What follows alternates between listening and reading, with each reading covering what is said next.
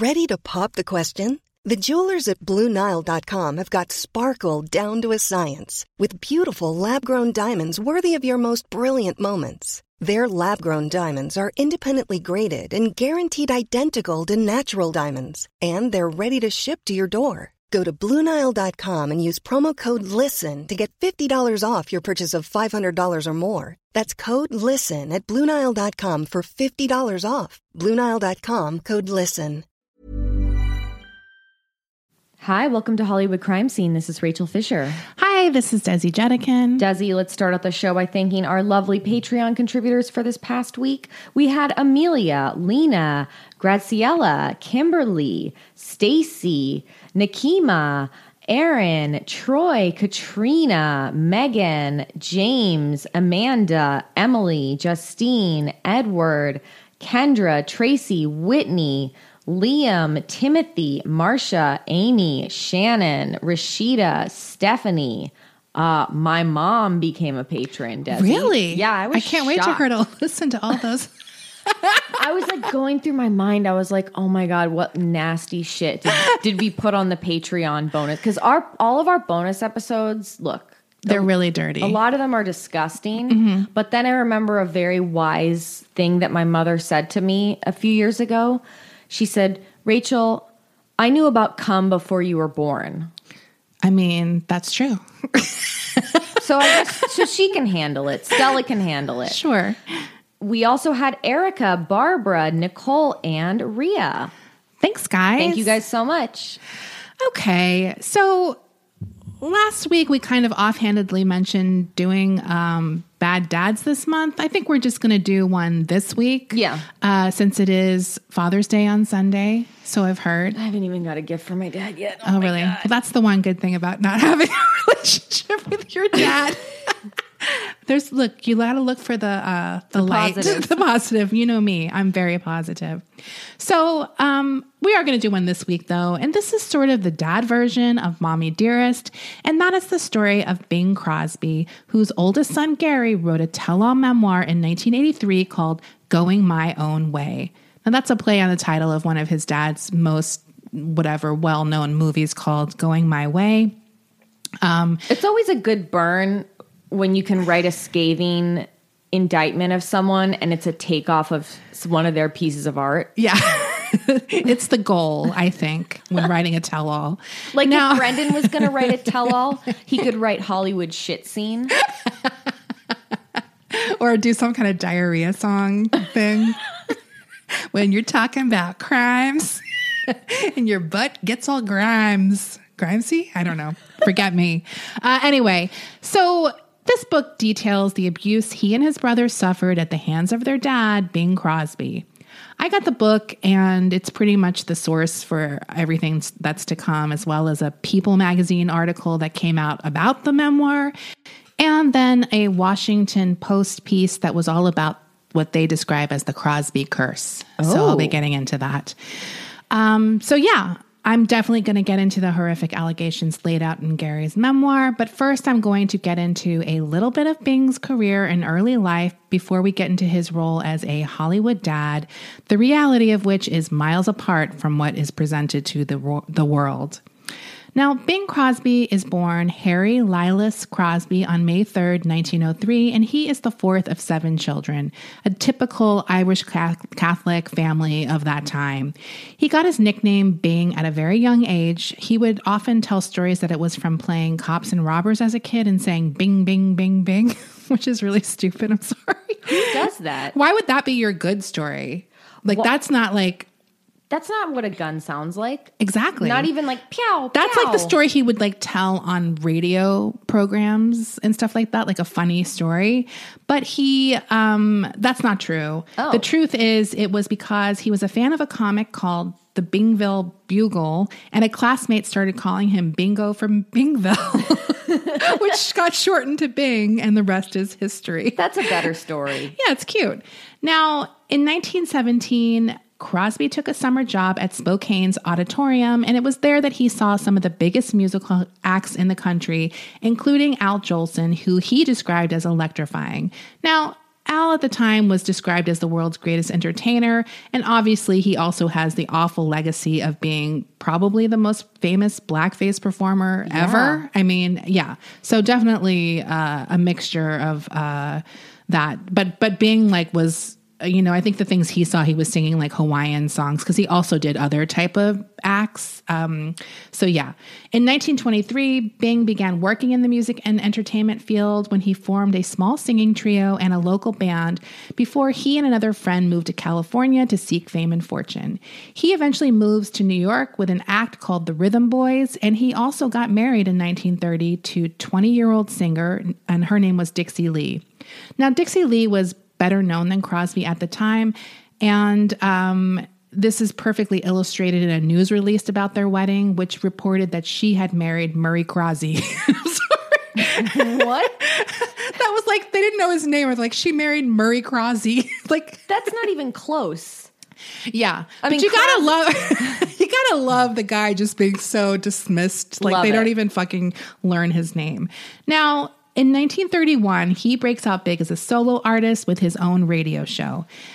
Eh, I when I was reading a lot about his like uh, career, like I think I mean I knew Bing Crosby probably mostly as an actor, but he was really fucking famous singer before he broke into movies.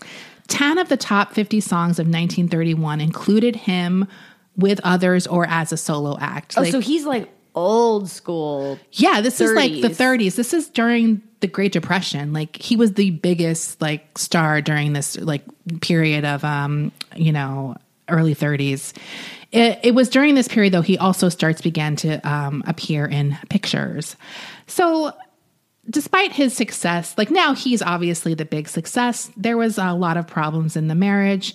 And like, I think it's like six months after they got married on March 4th, 1931, Dixie announced that they had separated, that she would soon be filing for divorce, and she was charging mental cruelty. Wow. Now, she went on to say, We have only been married about six months, but we have already found out that we are not suited for each other. Our separation is an amiable one, and the only reason for it is that we just cannot get along. Bing is a fine boy as a friend, but married, he and I just cannot be happy. Now, within a week, a reconciliation came about. Dixie had gone to a party of a friend's to Agua Caliente for the weekend. Agua Caliente. Yeah, is that like how you say it? Uh, that's a casino, Desi, in Palm Springs. yes, that's where she went. That still exists? yes. Oh, we should go there. I've we've been there, Desi. We did. we did. Well, they uh, okay. There there is a big Agua Caliente casino just outside of like downtown Palm Springs, like ten miles away. And then the one that we went to, it used to be called the Spa. Re- It's called the Spa Resort and Casino, but it's it's Agua Caliente. It's Oh. part of their casino okay franchise or whatever. Now, um, she told one of the friends she was there with that she wasn't really as angry at Bing as she was sort of like putting on to the press. That girl called Bing Crosby long distance on the phone and told her that Dixie wasn't as mad as she was pretending to be for the press. And an hour and a half later, he appeared at Agua Caliente, uh, having flown down in an airplane, and they made up. Oh, That was a pretty like with his ex-wife. well, they weren't divorced yet. With separated. Dixie, they were like Separated yeah, wife. separated. Now, they have four sons. They have Gary in 1933, twins Philip and Dennis in 1934, and Lindsay in 1938. So at this point, Dixie pretty much gives up her career um, and becomes a full time mom. She does a few performances here and there, but it's pretty much done for her at this point. Um, Crosby's, Crosby's biographer, Gary Giddins, described Dixie as shy and a, as a private person with a sensible approach to life. He recounts Dixie and Bing um, as being, when they were young and married, they would be going to these parties where liquor was obviously being served. Dickie, I'm sorry, Dixie. Dixie drank socially to keep up with Bing because he was a heavy drinker. And he's often, there are rumors that sometimes he would be kicked out of bands uh, coming up because of his alcohol problems. She does eventually succeed in curbing his alcohol consumption, but she becomes an alcoholic in the process. Is that how she curbed it? She just was like, "Well, if I'm doing it too." I guess she kind of was keeping up with him and then she got him to calm down, but didn't know how to stop herself. or it just way. didn't seem as bad anymore. Maybe. And she also, you know, a lot of this is happening at home where she's alone with kids Yeah. and fucking drinking a lot. Now, this is an interesting thing I came across. Her struggles with alcoholism were the loose basis for a movie that I actually like a lot called Smash Up, the story of a woman starring Susan Hayward. Have you seen this movie? No. It's really good. So, this is a 1947 drama film. Um, it has like a film noir element to it. It's about a rising nightclub singer who marries another singer whose career takes off, and then she falls into alcoholism after giving up her career for him. It's like a very uh, A Star is Born Right. type vibe. Uh, so you should check that movie out. I never knew it was based on Dixie Lee and Bing, um, but it's probably because his persona was kept very wholesome at this time. But yeah, so check out that movie, and that's sort of a loose uh, basis of their story. Now, um, Dixie's alcoholism um, and Bing's heavy drinking, because he still was heavy, heavily drinking, were definitely not great for the marriage or the family. Now, a little more too long didn't read on his career before I get into the family life.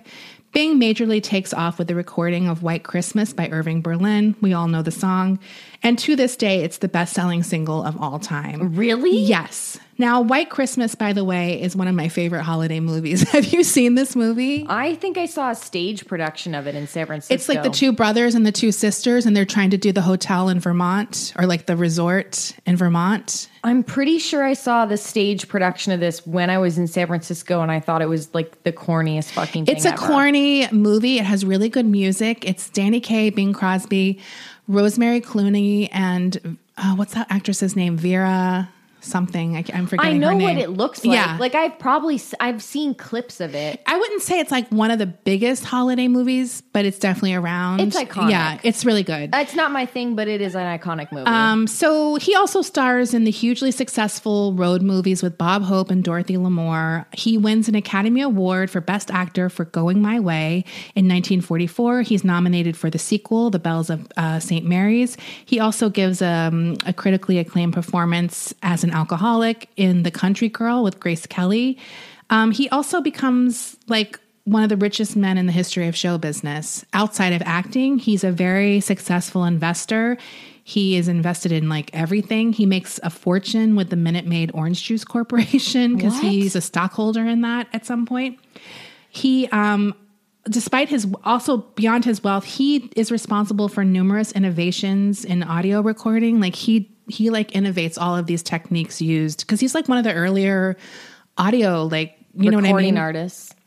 and he's also a 25% shareholder owner of the Pittsburgh Pirates. What? Like he like throughout the 60s until his death, he was like a shareholder of the Pittsburgh Pirates. You know, one of the best periods of baseball uniforms ever. Amazing. Dave Parker, Clemente, like all those So players. hot. Yeah. So that's some of the career stuff. Let's get into the juicy stuff like on Wikipedia where you immediately scroll to the personal section. Always. you got to skip through all this stuff. you know what I read? Do you know what I read?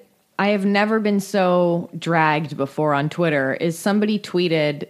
They said all all Jewish people go to Wikipedia and immediately click on early life to find out if the person is Jewish. And I was like, I felt so called out. I felt so called out, Desi. But I also do love the personal life section. You got to look for the personal life section. Yeah, Then yeah. you can go back and look well, at the highlights. Well, then I find out like like oh that person did some weird fucking shit. well, that's where you'll see like one sentence and you're like, let me investigate this further. Like, Yeah. I think that that movie was in Dixie Lee's personal section. Yeah. And I was like, oh, that's interesting. Like,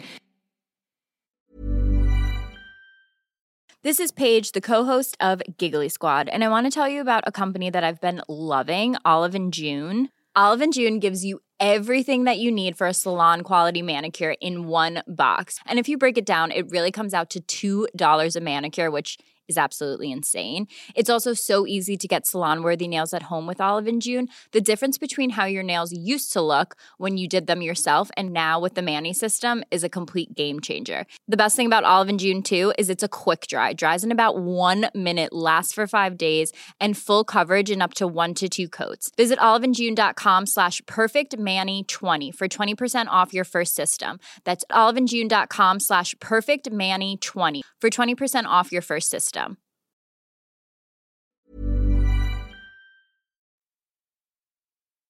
One thing Gary mentions in his memoir is that his father went to great pains to make sure his kids were not treated like the children of other Hollywood stars, like Like Joan Crawford. very similar to Joan, Joan Crawford. And I mean, to be honest, I do think it's great to give your kids a more normal life the best you can, but it becomes abusive when you're literally shitting on them to make sure they know they're not special.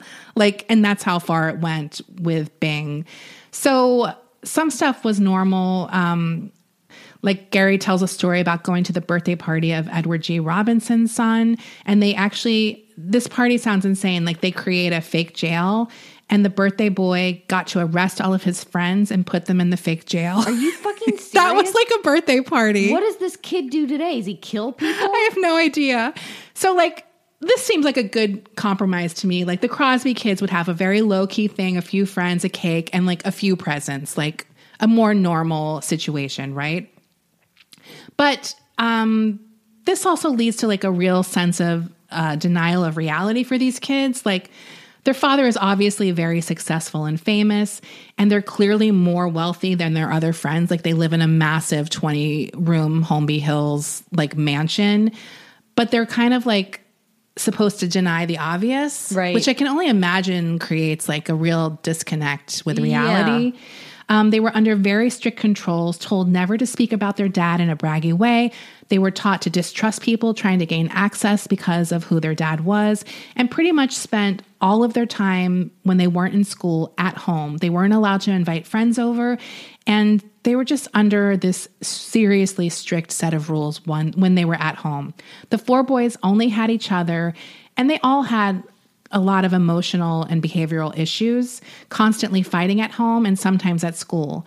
Gary says the fighting between the brothers would happen at home because they all had this pent up frustration about Right. their uh, life, you know, the life that they were living. And because they all felt like they were imprisoned at home despite being in this massive mansion. He says that he used to lock himself in the bathroom for privacy and something that he continued to do well into adulthood, which is definitely something I related to as a kid. Like sometimes I felt like the only way I could escape was like locking myself in the bathroom. Like no one would bother you in there. Yeah. So it was like a really sad detail, I thought, that was um, very believable. According to Gary's book, some of that confinement was due to his parents' fear that that the kids would be kidnapped for ransom, a la the Lindbergh baby. He talks about a kidnapping threat that happened to um, his parents shortly after he was born. But despite the maybe reasonable fear for their children, it's still obviously sick to keep your kids basically held hostage in their home, no Or matter how fear. nice it is. Like, you got to get over it. Like, yeah. so Gary describes um, the children feeling as if all the adults were working together as far as disciplining them, including the chauffeur who would inform the parents of any misbehavior in the car rides to school, and the nanny who was given permission to discipline them. She would implement a technique she called the drowning treatment. No. Yes. And this is as horrible as it sounds. Here's an excerpt from his book. He refers to them as nurse, like a Yeah. nanny nurse. yeah, yeah. One nurse liked to use the drowning treatment. If she caught any of us talking in bed or getting up too early in the morning, she hustled the guilty party into the bathroom and ordered him into the tub. When it was filled with two feet of water, she grabbed him by the hair, plunged his head down to the bottom, and held it there a while, then brought it back up so his face went under the stream, still gushing from the faucet. if you timed it right, you might catch a short breath between the faucet and the tub. Now, that was too much even for Dixie, who came in on this drowning treatment at some point and fired the nanny on the spot. But every other form of abuse was a okay with her. Really? Yes. Now, I just want to s- stress that every aspect of the boy's life was controlled and cause for punishment. Not getting straight A's, having bad table manners, not e- eating everything on the plate. The youngest son, Lindsay, was a picky eater, and Dixie once um, found a lump of food that he didn't want to eat under the carpet near the dining room table. She forced him to scrape up the hidden food, put it back on the plate, and eat and eat every bite while he choked and gagged like it had fur like fur like rug threads and dirt and stuff on it from being under the rug and on the floor. And he had to basically sit there and eat it while he was like gagging, and she just forced him to do it. Another thing that was a common um, discipline technique if one of the boys did not put their underwear away, he had to tie it on a string and wear it around his neck until bedtime, and Bing referred to that as the Crosby lavalier. The only adult in the home who was somewhat kind and loving towards the kids was the cook, and her name was Wilma. Gary describes the kitchen as the only joyful place in his life, which um, is not really surprising to me and Rachel, and probably a lot of people who listen who relieve stress with food. Yes. Like the kitchen is a great place. Oh, yeah. Uh, so Gary was always kind of stocky. Um, and he developed what Bing considered to be a weight problem. Gary described himself in the book at that age as looking like a lard bucket, which is so sad because I feel like he Aww. took on the language that his dad used towards him. It is so sad when you hear stories about parents shaming their kids' bodies like that. Well, it's going to get worse. Oh my God. Uh, he said that Bing became obsessed with getting his weight down and put the child on a strict exercise routine and a diet of celery and grapefruit. No. Yes. When that didn't work, he, resor- he resorted to using insulting names to motivate his son to lose weight. I'm just saying that doesn't work uh, at all because yeah. that actually would make you want to emotionally eat more. Like, yeah. if anything, if that's your issue. Um, here's an excerpt from the book. The name calling started early. It shows up in a 1937 interview he did at Paramount on a day he happened to take me with him. The clipping tells the story. I was four. Gar- so this is from the interview. Gary Evan, that's the guy, the son who wrote the book, is named after his daddy's pal, Gary Cooper. Bing recently brought Gary Evan down to Paramount to visit his namesake on the Souls at Sea set, and the tall, serious Cooper engaged the knee high lad in conversation. So we have the same name, have we? mused Cooper. Well, my folks call me Frank. That was my name before the studio changed it to Gary. What does your daddy call you? Bashful Gary dug the toe of one scuffed sandal against the side of the other and answered, Bucket Britches. I guess dad's fans thought Bucket Britches was cute. It like that was a story in a like a Hollywood glossy that was supposed to be charming. Like, can you imagine he had to tell Gary Cooper that's what he called his dad and the magazine thought it was like a cute story? Awful. So Obviously, Gary said, It didn't seem cute to me. Neither did Satchel Ass or Bucket Butt or My Fat Assed Kid. That's how he oh introduced oh me to his cronies when he dragged me along to the studio or the race ta- track. I remember tagging behind him at the track early one morning when I was about five. I was hanging out in the background watching the sunrise and the steam spill out of the horse's nostrils, which some of his pals appeared, and he snapped me out of my reverie. Uh, hey, bucket butt, get over here. Okay, Satchelat, meet. Okay, this is Satchelass. Meet my fat ass kid. His friends all laughed, and Gary made like a face. Bing then called him out on it, and Gary pretended nothing was wrong. Bing replied, Good, let's go, bucket butt. So, like, even when Gary would grimace and like pain from being humiliated, it was like he had to pretend that everything was okay, or he would make it worse. Now, Gary's weight next became the reason for everything. If he got called out in baseball, he would have made it if he was thinner um, and he didn't have too much lard on him, according to Bing. Even when he had an accomplishment, Bing would say, Imagine how much better it could have been if you lost 20 pounds. At the age of 11, Bing took the abuse to the next level. Every Tuesday, Gary would be weighed, and if the scale didn't say what Bing wanted it to say, Gary had to drop his pants and get an ass beating. Bing, and that's what Bing called it, by the way. An ass beating. Uh-huh. Bing would also make him get up an hour earlier than his brothers and walk as far as he could to the school before the limo picked him up on the way. Bing would measure how far he got every day and expect it to be further uh, than the day before. Demented. yeah. Now, Gary became obsessed, obviously, at this point with sticking to his celery and grapefruit diet because he felt like The only way to have this end would be to get his weight down. He did get his weight down, but soon began stealing sweets and hiding food to eat alone in his room. He would stop eating on Sunday and take milk of magnesia to drop pounds before his weigh in, often upping the dosage on Monday and starving himself like all day Monday before the weigh in.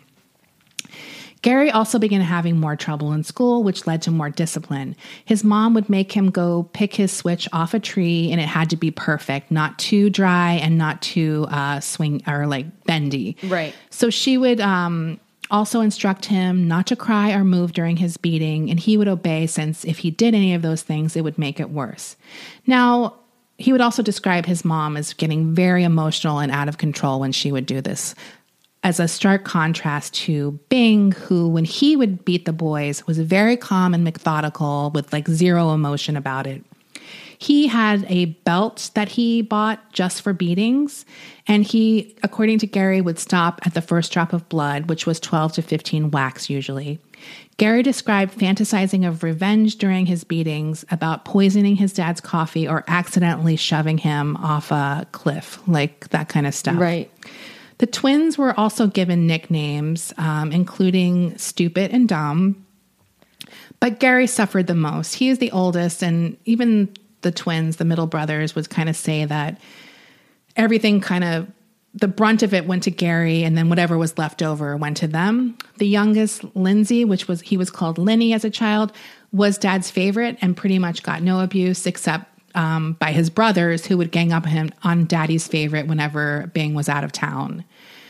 Now, all of this time, Bing is being presented as father of the year in the press. The boys would be trained if there was an interview coming up and would all answer everything perfectly.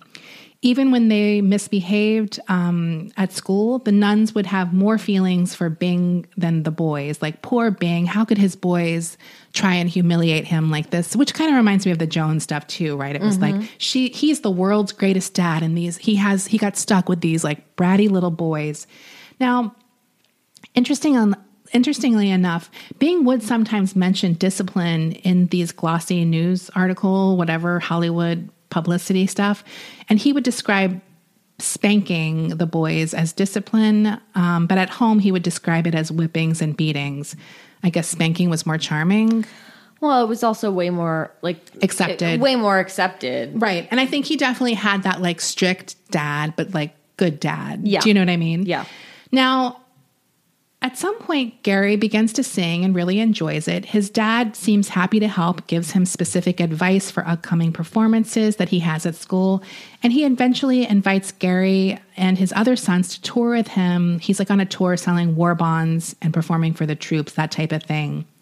It's during this period that Gary gets to see the Bing Crosby that the world knows. Like when he makes mistakes performing, Bing lets them roll. Like that's just how it is. Like you always make like mistakes while you're performing. You have to like get up and go back on. You can't let it. So it's like he's seeing this different man, and he's like, that's the guy that all the world loves, and the one I never see at home, which is also like a really fucked up thing I think to see and realize like you don't get the dad that everyone else gets to see like at yeah, home. Yeah. Um, so they have a great time on the road. I mean, he just gets to see this laid back and kind and beloved father for once. And obviously, it's devastating to go back home to the real Bing. Um, Well, I mean this this is like a common situation with uh, any kind of abuse situation. Yeah. where sometimes, often, not often, but but there are a, a ton of instances where the abuser has a completely different persona. Right. I mean, I definitely had that where my dad would be very, uh, you know, funny and like charming. I mean, it's like a sociopath. Like they'll turn it on in public and Right. then you'll know like you did something wrong. And when you get home, you're screwed. Do you know what I mean? But it's like, no one. Yeah, and like everyone else has this other idea of the person who's hurting you. Well, that's why it's so infuriating in general when anyone says they were abused or any kind of bad behavior directed towards them and people were like he never did that to me and it's like yeah they can turn it on and off like uh yeah so now at this time Gary really starts getting that his mom is an alcoholic. Yeah. The marriage is very strained at this point. Rumors of problems in their marriage pretty much existed throughout the whole marriage. Uh, in January of 1945, Dixie is rushed to St. Vincent Hospital after collapsing with a respiratory infection. Crosby accompanies his wife to the hospital, and that's a whole thing like, ooh, look at the good husband. Um, a later article suggests that she had taken an accidental overdose of sleeping pills and that she pretty much almost died, but who knows if it was very accidental or not. Now, Gary describes the boys as always finding their mom passed out, always slurring her words, seeming unstable, vomiting, um, being out of it. And that was so frightening to them that they were almost relieved to discover she was just an alcoholic and not really sick, which is also Wow. really sad. Like, oh, that's what's wrong with her. She's an alcoholic. Like, Yeah. because they didn't know what was wrong with her. Like, they're just little kids. Like, why is mommy always like she had a um, I guess like an assi- being hired like an assistant to like monitor her. Um, so she would sometimes be in the room with the assistant for like two days straight, like never coming out, like Right. nursing a hangover or whatever she was doing. So did she die in the hospital? No, she's she lived. She lived. Yeah. Uh, but it's sort of a questionable thing about what really happened. Right. No one really knows. Now, um, Bing also would cover up Dixie's drunken escapades, carefully monitoring at parties, um, sweeping her out before things got really bad, and and dealing with her with in front of the kids as well. So he really helped cover it up. In 1950, headlines broke out that Dixie and Bing's marriage was over. Bing is famously Catholic, and we all know, especially back then, Catholics did not get divorced. So they went in overdrive to prove that their shitty marriage was great, and Dixie finally agreed to appear on Bing's annual Christmas special. She hadn't up until that point. Bing even pushed Gary into recording a record with him that ended up being a big hit. So, of course, Bing had to make sure Gary didn't enjoy the success, but he uh, spent a lot of time reminding him that he was uh, nothing special and that he shouldn't let the success go to his head, etc. Years later, Gary would find out that he had received a ton of interview requests, um, bags of fan mail, job offers, and guest spot requests that had poured in for him after the album, but Bing had hidden them all from him so he wouldn't get a big head. That is Isn't that so awful? mean. That Isn't is that so, mean? mean. It's so mean. I hate Bing Crosby. Dude, he blows. Now, in 1953, while Gary was at Stanford, he gets a call from his dad that he finds immediately unsettling. Uh, this is from the memoir, and this is Bing speaking. Gary, listen, I got bad news for you, he said. Your mom is dying. It's cancer. She's in a coma, and the doctors don't think she's going to pull out of it. You better come home right now. And then he started to cry. So he puts down the phone. He's completely shocked because he had no idea that his mom was sick with cancer, much less that it was to this point. Like she's literally dying. Um, he starts thinking back about things that he was lied to about. His mother had an extreme weight loss. She had several surgeries um, the previous years, including like stomach surgery, which he assumed were for ulcers caused by her drinking.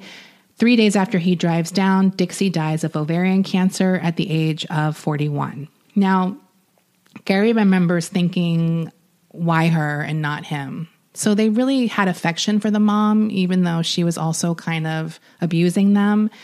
Uh, but yeah, an interesting thing.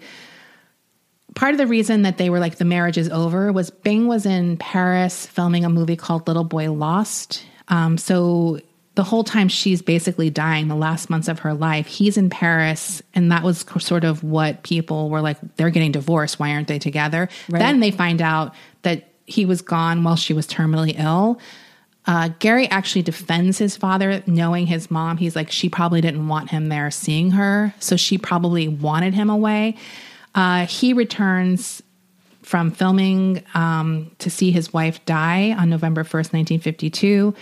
He then has to film a scene in the movie. He plays a war correspondent who had never, in his own heart, accepted the fact that his wife was dead and forced to listen to the brutal account of her death read by her friend in the movie. So apparently, this scene is like he's really fucking crying. And like uh, Gary thinks that that was the moment he kind of grieved the wife because he couldn't do it in real life. So he did it on screen. I've never seen the movie. When you make decisions for your company, you look for the no brainers. And if you have a lot of mailing to do, stamps.com is the ultimate no brainer. It streamlines your processes to make your business more efficient, which makes you less busy. Mail checks, invoices, legal documents, and everything you need to keep your business running with Stamps.com. Seamlessly connect with every major marketplace and shopping cart. Schedule package pickups and see your cheapest and fastest shipping options from different carriers. With rates up to 89% off USPS and UPS rates. And with the Stamps.com mobile app, you can take care of mailing and shipping wherever you are. Make the same no-brainer decision as over 1 million other businesses with Stamps.com. Sign up with Code PROGRAM for a four-week trial, plus free postage and a free digital scale. No long-term commitments or contracts. That's Stamps.com. Code PROGRAM. Now, obviously, Dixie's death affects everyone greatly, especially Dennis. He was particularly close to her. Gary and the twins began drinking a lot, especially Gary. When his weight ballooned, uh, he drinks so much that his weight actually balloons. Um, and then he begins taking prescription diet pills to suppress his appetite and did the whole doctor swapping thing once they began to catch on that he had an, a problem. The summer Gary turns 21, his dad let him basically run his radio show. Gary was super critical of himself, almost like when his dad wasn't critical of him, he would take over and and be be critical for him or something. That's all he knows. Yeah, and it's like that's a lot I noticed in this book. Like Gary is very critical of himself and you can just hear that it's his dad speaking through him, which Right. is just so awful. Um, but he does really well running this radio show. Um, his dad's like really proud of him. He's like complimentary. He also begins a romance with Betty Clooney, who is the sister of Rosemary Clooney. And that ends because of Gary's drinking after a violent incident where he pulls a sink out of the wall at Betty's hotel. I, I keep I keep forgetting the name of the hotel. What's the fancy hotel in New York? The plaza? The Plaza. Thank you. I could not think of that, and then I What? could, I couldn't find the page in the PDF because it's really hard to search PDFs that are just like screen. Do you know what I mean? yeah, yeah. Okay, the Plaza. Now, when the summer was over, the radio show job ended. Gary sunk back into his depression, but he does start to pick up little acting work here and there, and he's even invited to run the radio show again the following summer. But his enter- entertainment career is cut short when he is drafted in the U.S. Army. Now, at this time, all four Crosby boy, boys are making headlines for drunk and disorderly conduct, and that continues with Gary while he's stationed in Germany. He got into numerous drunken brawls, but it calms down a bit when he gets to uh, sing, do singing engagements, like on the base. Another thing that softens Gary is he falls in love with a woman named Sophie. Now the couple faces some face some challenges from the get-go because Sophie is black and as we know during that time people are fucking assholes. Um, but he doesn't care. They're in love. Uh, Well, when was uh, uh, it wasn't even legal to to interracial marriage? was it? yeah, I'm not when quite sure. was loving?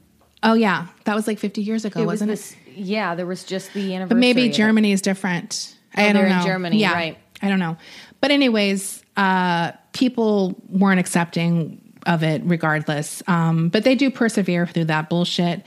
What finally does them in, however, is Gary is an alcoholic, and that leads to him to get physical with Sophie one night while he's blackout drunk. Like he basically wakes up in bed with her, and she's like, you know, beaten or Oh injured. Like he beats her up, basically uh, she kicks his ass to the curb like that day. Yeah. So that's good. Go, Sophie.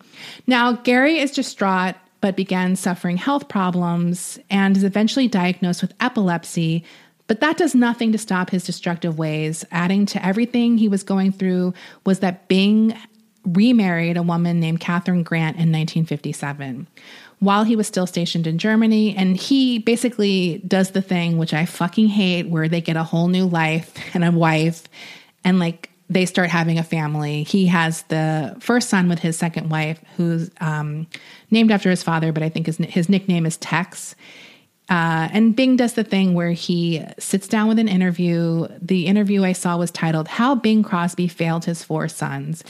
So he talks about having a second chance and doing better with his new son and wife. I just hate when fucking old men get remarried and they're like, I'm going to do it right this time. It's like, you still have kids. that that part isn't done yet. Like Right. you don't get us. Where, where's the second chance for your kids? Like, Right. It's such an infuriating thing. Like, I remember seeing like Larry King do a similar thing. It's like, ah, like, yeah. it's just so gross to me. So, yeah. In addition to Tex, Kathryn and Bing have two other children, Nathaniel and Mary, who, fun fact, fact, went on to play Kristin Shepard on Dallas and is the character who, spoiler alert, shot JR. Oh my god. yes. Wait, so Bing Crosby has eight kids now? Seven. So he has four sons from the first marriage and three with Kathryn. Only one more sibling than I have. Oh, I'm one of six. yeah. Now, yeah. So Gary is obviously, you know, shocked about this marriage, but sort of understanding. He's not exactly mad, but the press definitely try to to like play it up like are you devastated that your father has remarried? Like in his opinion he's like my mom's dead. Obviously my dad's going to get ma- remarried. It's not like he left my mom for her. So there just isn't that much animosity there that that the but the press definitely tries to kind of play it up. In 1958, the boys, all four of them, form a singing group called the Crosby Boys, and they are like an immediate hit. Um, Scandal Rags began publishing stories about a rift between the boys and Bing, especially Gary. Um, like trying to play up this thing as your dad, like, because he doesn't go to the shows. He kind of wants them to have success on their own. And the boys all kind of want the same thing. Right. So the press make a big deal about him never being at the shows or talking about the boys. But the truth is, the boys didn't really want that. Um, but they do have a lot of conflict within the group because they're all fucking drunks. Like they are all alcoholics, all four of them. Right. So they're getting in tons of fights out in the world and with each other. Gary leaves the group. I think they were only together like six months. Like it's a really short lived thing. I think the three of them go performing again, but it's just not the same thing. He eventually marries a woman named Barbara, who, after a few years of dealing with Gary's bullshit, eventually gets him into AA and he finally gets sober. Although uh, he never really makes amends like about what he did with his dad. Like they don't ever make amends, Yeah. Bing and and uh, Gary, but they kind of start having some sort of low key relationship. Now, Bing starts having health issues at this point. Following his recovery from a life threatening fungal infection in his right lung in January of 1974, he emerges from semi retirement and starts doing albums and concerts again. In March of 1977, he's taping a concert in Pasadena um, to commemorate his 50th anniversary in show business with Bob Hope and I think Rosemary Clooney is there. He falls off the stage into the orchestra pit and ruptures a disc in his back, which requires. Wait, I'm sorry. I'm sorry. Whenever someone look, I know it doesn't happen that often, but if when you say somebody falls off the stage and into the orchestra pit, I immediately picture them falling into the tuba. Yeah. Did that happen? No. That's and he did not slip on a banana peel. But that is a classic move. I think there was like I read like another thing about it where it was like literally he misjudged and he like tried to grab the curtain. Like it was a whole thing. Look, when you see like a 70 year old man fall like that, it's pretty frightening, I'm sure. Like I went to a Sondheim concert at the bowl like a while ago. It was like I can't remember. It was some anniversary, and Angela Lansbury tripped over a um, mic cord. Okay, but protect her at all costs. Yes, but when she fell, the collective gasp in the bowl was like deafening because it was frightening to see someone that old trip and fall like that. Like that's a that's an ender. Like people can, Can die from that. question? Yeah. Did she do worst pies in London from Sweeney Todd? Yes. Yes. Like Okay. it was it was a great concert. But that moment was shocking. And she did have like some serious I, I can't remember, she might have broke her ankle Oh or like it was like a serious because one of those things when she fell and it seemed fine and then the next day I saw an article and I was like, Oh my God, she's like seriously injured. Cause she's like 80, like when it happened. It was crazy. So yeah, it's look, I'm gonna make a full confession. I have an uncontrollable urge to laugh sometimes when people fall, even though I'm horrified. Dude. And like, even if it's me, I will be laughing when I'm falling down the stairs. like, do you know what I'm saying? It's awful. Like, I have to like walk away sometimes because I'm like, what is wrong with you? Like, you can't laugh at this. Like, Well, falling is I don't know what it is. It's like why it's not like we're the only ones who do it, but people laugh when people fall. it's uncontrollable with me. Like I have to walk away and I know I'm awful and I and I it's not that I don't have the sense I'm horrified and like are they okay? But I'm laughing. Which seems very insincere. also, but I can have two feelings at once. Like, when was the last time you fell in front of someone? I have tripped, but not as like one of my biggest falls, and it was bad because I was with my friend and her boyfriend who I hated. Which made it extra bad. I was like leaning back in a chair, one of those plastic, you know, how outdoor seating has like a Oh, plastic no. lawn chair, and the leg snapped, and I just completely fell.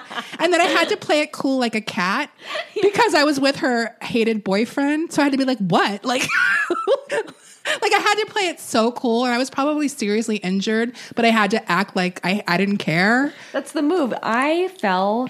I was wearing these really high platform boots and I was leaving a comedy show, like dressed like a little slut. Yeah. And this was like five years ago. And I face planted in Los Feliz, like in front of people. While I was wearing like a short skirt, so I don't know what the people behind me saw. Right. But like I got seriously injured. Like I had to go to the hospital the next day. Like I fucked up my knees really bad Oh, I God. fell. Like I face planted, but I also fell on my knees. But in the moment, I had to pretend like I wasn't seriously fucking injured. I was like. Look, I've pretended I wasn't seriously injured at least 15 times in my life. like, I also, with platform shoes, I literally cannot believe I haven't broken my ankle Dude. with those fucking platform shoes, like walking down a narrow, steep staircase at a bar or something in the Right. dark. And, like, yeah, just awful. it's awful.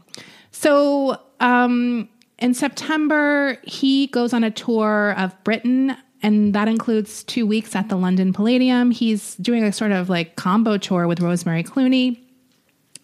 He also in London films his um, what will be his final TV Christmas special with David Bowie, which is one of my favorite moments in all of television history. Are you serious? Yes, I love this. I love that clip of them singing "Little Drummer Boy, Peace it's- on Earth." It's only because David Bowie's there. The whole thing is creepy as hell. It's really creepy. I love it. I love that David Bowie just walks up to his house and he's like, "Oh, wait, Bing Crosby lives here. Hello. hey, I live down the street." The whole thing is stupid as hell. I fucking I love that clip. I, I watch it every year when when it's Christmas time. Well, especially when David Bowie all of a sudden is like, he's Earth." It's the funniest, creepiest, weirdest thing that's ever. And by the way, I read that the reason that that happened is that David Bowie didn't feel Drummer Boy was a good range for him because he has a higher voice, so he wanted to add a higher uh, melody line. Yeah. but I like I like the piece. I on like Earth. the adding. I like the piece on Earth yeah, that he added. In. and then Bing Crosby's just like. "Bum, bum, bum, bum." He's just like, like to have to sing "Parumpa Pum Pum" like so many times must be really exhausting. Yeah. like you have to bring a little life to each one, and it's Yeah. just the same thing. Yeah. Who cares about the drummer boy? Um, that actually was listed in TV Guide's um, list of the most 25 most memorable musical moments of 20th century television. it's pretty memorable. It's great. I mean, everyone love knows the it. sweaters. It's weird as hell. You gotta Yeah, love it. It's really weird. So on October 13th, 1977, he's like on his on his way back to um, the US. He stops in Spain to play golf and hunt partridge. what? Yeah. On October 14th, he's at the La Moraleja golf course in Madrid. He plays 18 holes of golf um, with some other people who are really famous, but I never heard of them. they say that he's in good spirits the whole time, like it's a good thing. At the ninth hole, he sees some construction workers nearby who recognize him and ask for a song. He sings Strangers in the Night for these guys. Uh, they finish the rounds of golf, and he says, That was a great game of golf, fellas. Let's go get a Coke. Shortly after he says that, those are his last words. He drops dead of a massive heart attack after playing this round of golf and after saying, "Go get, let's go get a Coke." I guess Not a great, not a great ad for Coca Cola.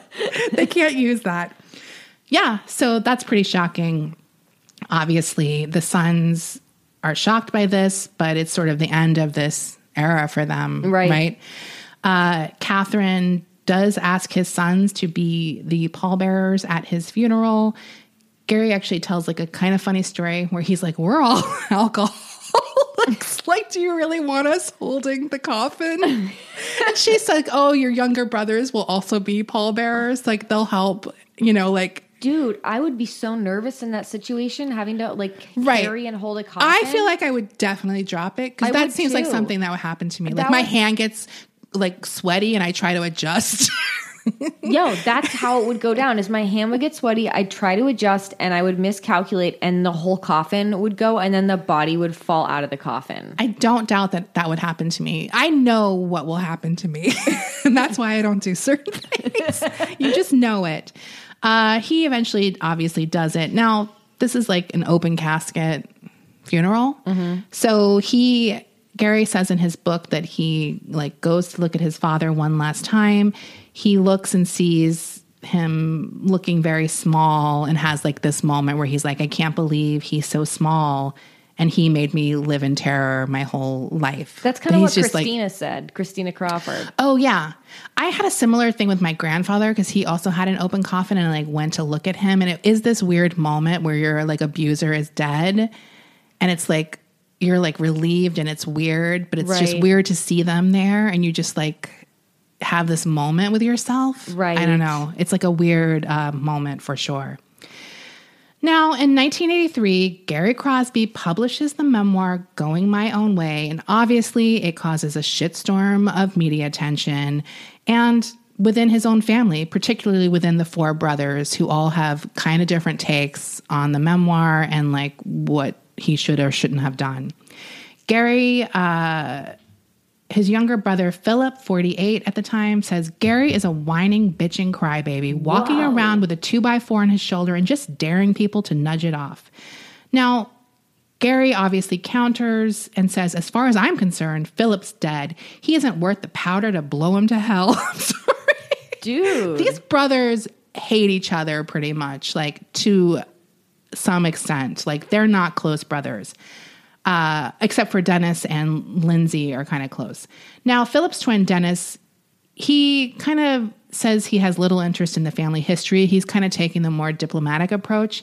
He calls the book Gary's Business. And while he doesn't deny Gary's version, he explains Gary has a lot of anger.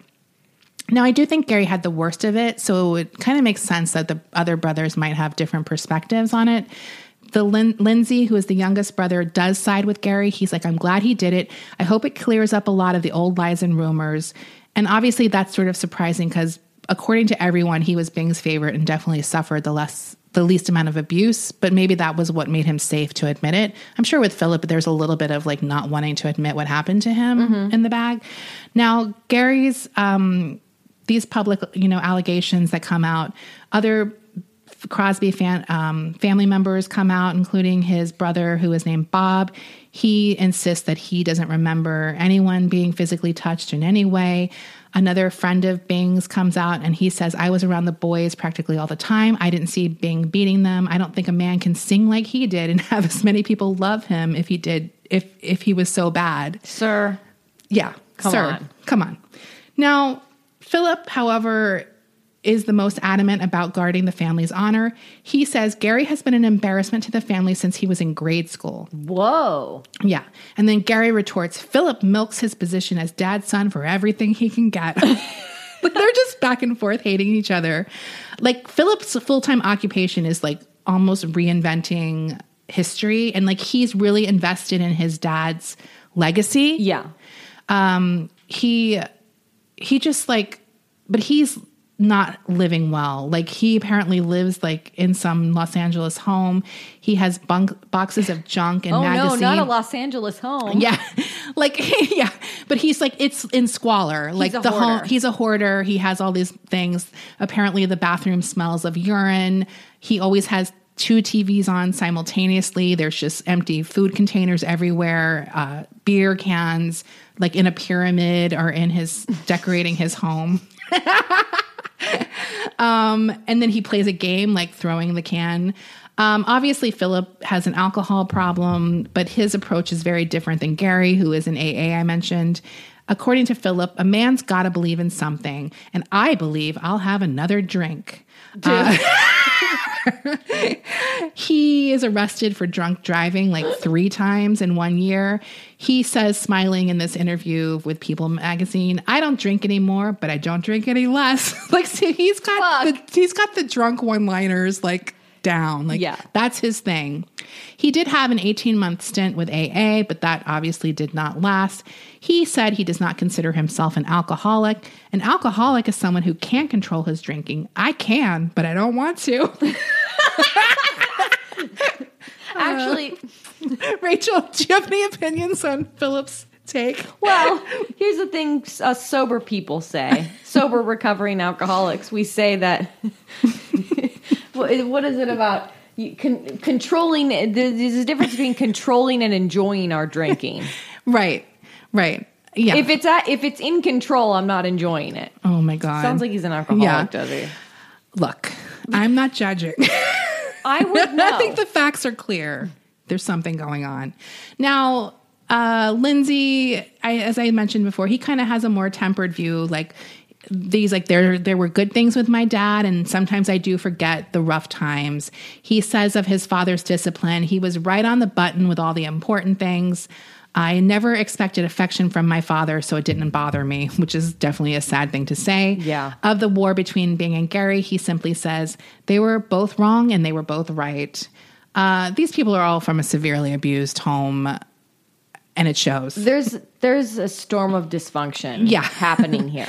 Now, as I mentioned before, Dennis and Lindsay were described as like they were like very close. People described them as soulmates for life. Both were quiet, gentle, non confrontational men, but also, as I mentioned, both alcoholics, but not like the awful, like violent kind, I guess. Just the sad kind. Just the sad kind. Lindsay also suffered from manic depression, and he had battled this for years, going in and out of hospitals. On December 11th, 1989, Lindsay was found in his com- condominium in the San Fernando Valley, a single gunshot wound to the head. On a table nearby laid some bills that were like really high bills that he couldn't pay with his dwindling monthly check that he had gotten from his inheritance. So he was just suffering from mental illness and also had financial troubles.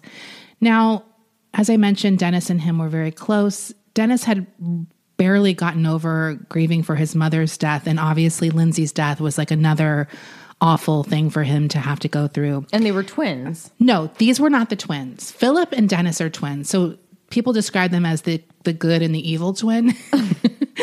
but Lindsay is the youngest brother who suffered the least amount of abuse. But for Right. for some reason him and Dennis were just close. Right.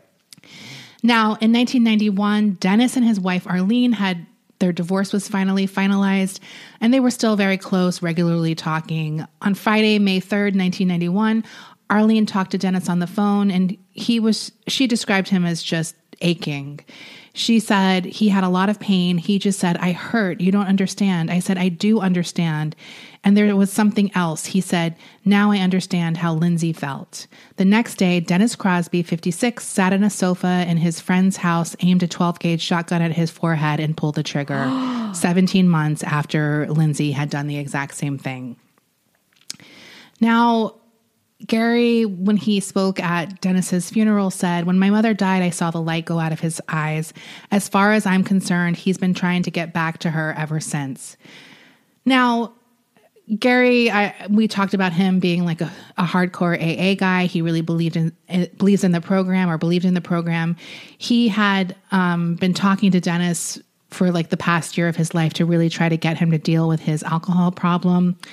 And he said that my problem with both Lindsay and Dennis toward the end of their lives was the fact that I was on the program and they weren't, and it was just really difficult for them to get on the same page about things. Mm-hmm. Gary remembers during the part of his therapy, I guess they had like an intervention at some point with Dennis. During the intervention, Dennis's daughter Erin told her father what his drinking had done to her, and Dennis tried to deflect it with humor. The therapist who was sort of running the intervention called him on it and said, Why is it that every time we try to get to something serious with you, you start with the jokes? Your daughter is telling you this. You should be crying. Dennis said he couldn't cry. And when the therapist asked why, he said, If I start crying, I'll never stop. And Gary reflected on that, saying that was the degree of pain he was in Wow. Um, this family just is a mess. Um, the only thing that everyone seemed to agree on is that they all hated Philip. Like even the extended family, this the siblings, and then their wives, and they all had like multiple ex-wives. All kind of agreed on that That he sucked. that Philip sucked. Um, I mean, yeah, you have to feel for him. That's how he dealt with it. He just got angry and wanted to ignore reality, Yeah. right? I mean, so we mentioned Lindsay and Dennis dying. Uh, Gary died of lung cancer in 1995 at age 62, and Philip died of a heart attack in 2004 at the age of 69. And that is the sad end for the children of the man dubbed Hollywood's most typical father for 1937. Typical. that's such a weird supposed to be a distinction. compliment. he had like a lot of distinctions like that. Like he really sold this family man, but he had all these aw- like I don't know if they're awards, but they were like these sort of labels, like just a typical dad in Hollywood. Like he was just the average dad. Right. I mean, maybe it's true if everyone was really abusive at that time. Wow, what a sad story. Isn't that so sad? I literally knew nothing about Bing Crosby before today. Oh, really? I, I mean, I knew knew some of his stuff, but and I knew that this memoir had happened. Like I- I remember when it like hearing about like that he was a bad dad for sure. Like I knew I know the song White Christmas and I know the David Bowie Little Drummer Boy, but that's like I just like associated with him with like Christmas songs. Yeah. I mean, I've seen some of his movies. Like I've seen High Society too Yeah. with Grace Kelly. Um, but yeah, he's definitely one of those people I haven't seen that many of his things, but I know who he is. But from Um, the limited knowledge I had of him, I absolutely got the impression that he was sold as this wholesome oh, totally. family guy. Yeah. So to hear that he was such a piece of shit is is shocking. Yeah. No, absolutely. wow, that's Des. Daddy Dearest. What a fucking bummer. That was Daddy Dearest. yeah, it was kind of a bummer. I mean, just there the- weren't any high camp moments like with Joan No. because she had her own uh, things. Like, Yeah. I don't think he had too many high drama moments. He's not a very campy person. uh, no, he's like Happy op- Father's Day. He's like the opposite of camp. yeah, he really is the opposite of camp. He's like the opposite of things that get me excited. He's like a pipe. A pipe? Like yeah, like someone who smokes a pipe. oh, like he's like a sweater and a pipe Yeah. kind of guy. Also, when you see like pictures of these boys growing up, they all look like stereotypical like 50s or like 40s and 50s kind of I know exactly what you're like the buzz about. cuts and like kind of matching outfits. Um, but the hairstyles are just so because they're all kind of blonde and blue eyed, uh, except for the youngest one. Yeah, it's No, just like I know what you're saying. but yeah, so you can just see this presentation of what they were trying to like To show the off. world. And it was just kind of like sick, abusive stuff. The weight stuff just was so sad for me Yeah. to hear. It's so sad. Um, yeah. So that's the story of Bing Crosby and his family. Well, and I'll try to do something fun on the mini this week. Yeah. I won't do like the 10 greatest abuse stories. Desi- Some awful. Desi's just going to go through a list of her personal top 10 times that she was abused in Florida. Do you guys think that was bad? Look what happened to me. I'm going to center myself in the abuse arena. Uh, yeah. cool. So, That's a great note to end on. um, yeah, and we'll post some pics of this stuff. Yeah. These guys. Um, guys. and then yeah. So check out the Instagram, and we'll see you on Friday with a mini. Yep. Bye. Bye.